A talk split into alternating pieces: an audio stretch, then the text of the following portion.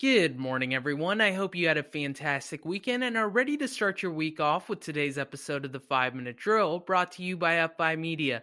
It's Monday, November 23rd, and as always, I'm your host, Simran Sandhu, and today I'll be giving you updates on business, politics, and the pandemic in under five minutes. Now let's begin.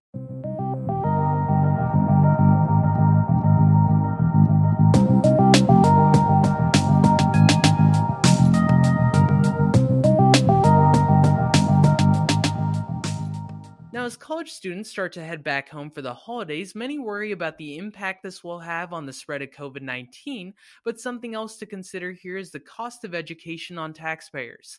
The Wall Street Journal reported this weekend that the Department of Education, alongside two private consultants, had taken a look at the $1.4 trillion of student loans held by the U.S. government at the start of this year. They concluded that borrowers would only pay back around 68.2%, leaving both the government and tax taxpayers to deal with the remaining $435 billion.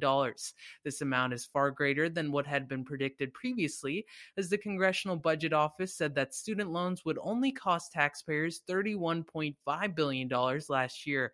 This latest prediction is also close to the amount that was incurred by private lenders before the housing crisis of 2008. Now, on the bright side, the government has more tools at their disposal than private lenders do when it comes to avoiding an economic crisis. For example, the US government can absorb any losses caused by this debt by borrowing trillions of dollars at a low interest rate. Unfortunately, in order to execute this, Congress would need to either raise taxes, increase the deficit, or take other actions, which would negatively impact taxpayers. Now, our second story this morning takes us to Guitar Center, which has become the most recent retailer to file for bankruptcy. Guitar Center was one of the most heavily impacted companies during this pandemic, as it was forced to close 75% of its stores back in March. Now, something to keep in mind here is that most of Guitar Center's stores had already been struggling for quite some time, and the company has been overwhelmed by debt for years, fueled by low demand for their products. When the company filed for Chapter 11, analysts noted that lenders had agreed to reduce Guitar Center's $1.3 billion of debt by more than 61%. Now, to switch things up, here's a quick update on some M&A news, as CoStar, one of the largest data providers for commercial real estate, announced its plan over the weekend to acquire the residential data company HomeSnap in an all-cash deal valued at $250 million. Since CoStar already specializes in real estate for offices, hotels, and apartments, this deal will provide some momentum as they look to expand into residential real estate. Now, to move away from business news, let's take a look at the G20 summit that took place virtually this last weekend.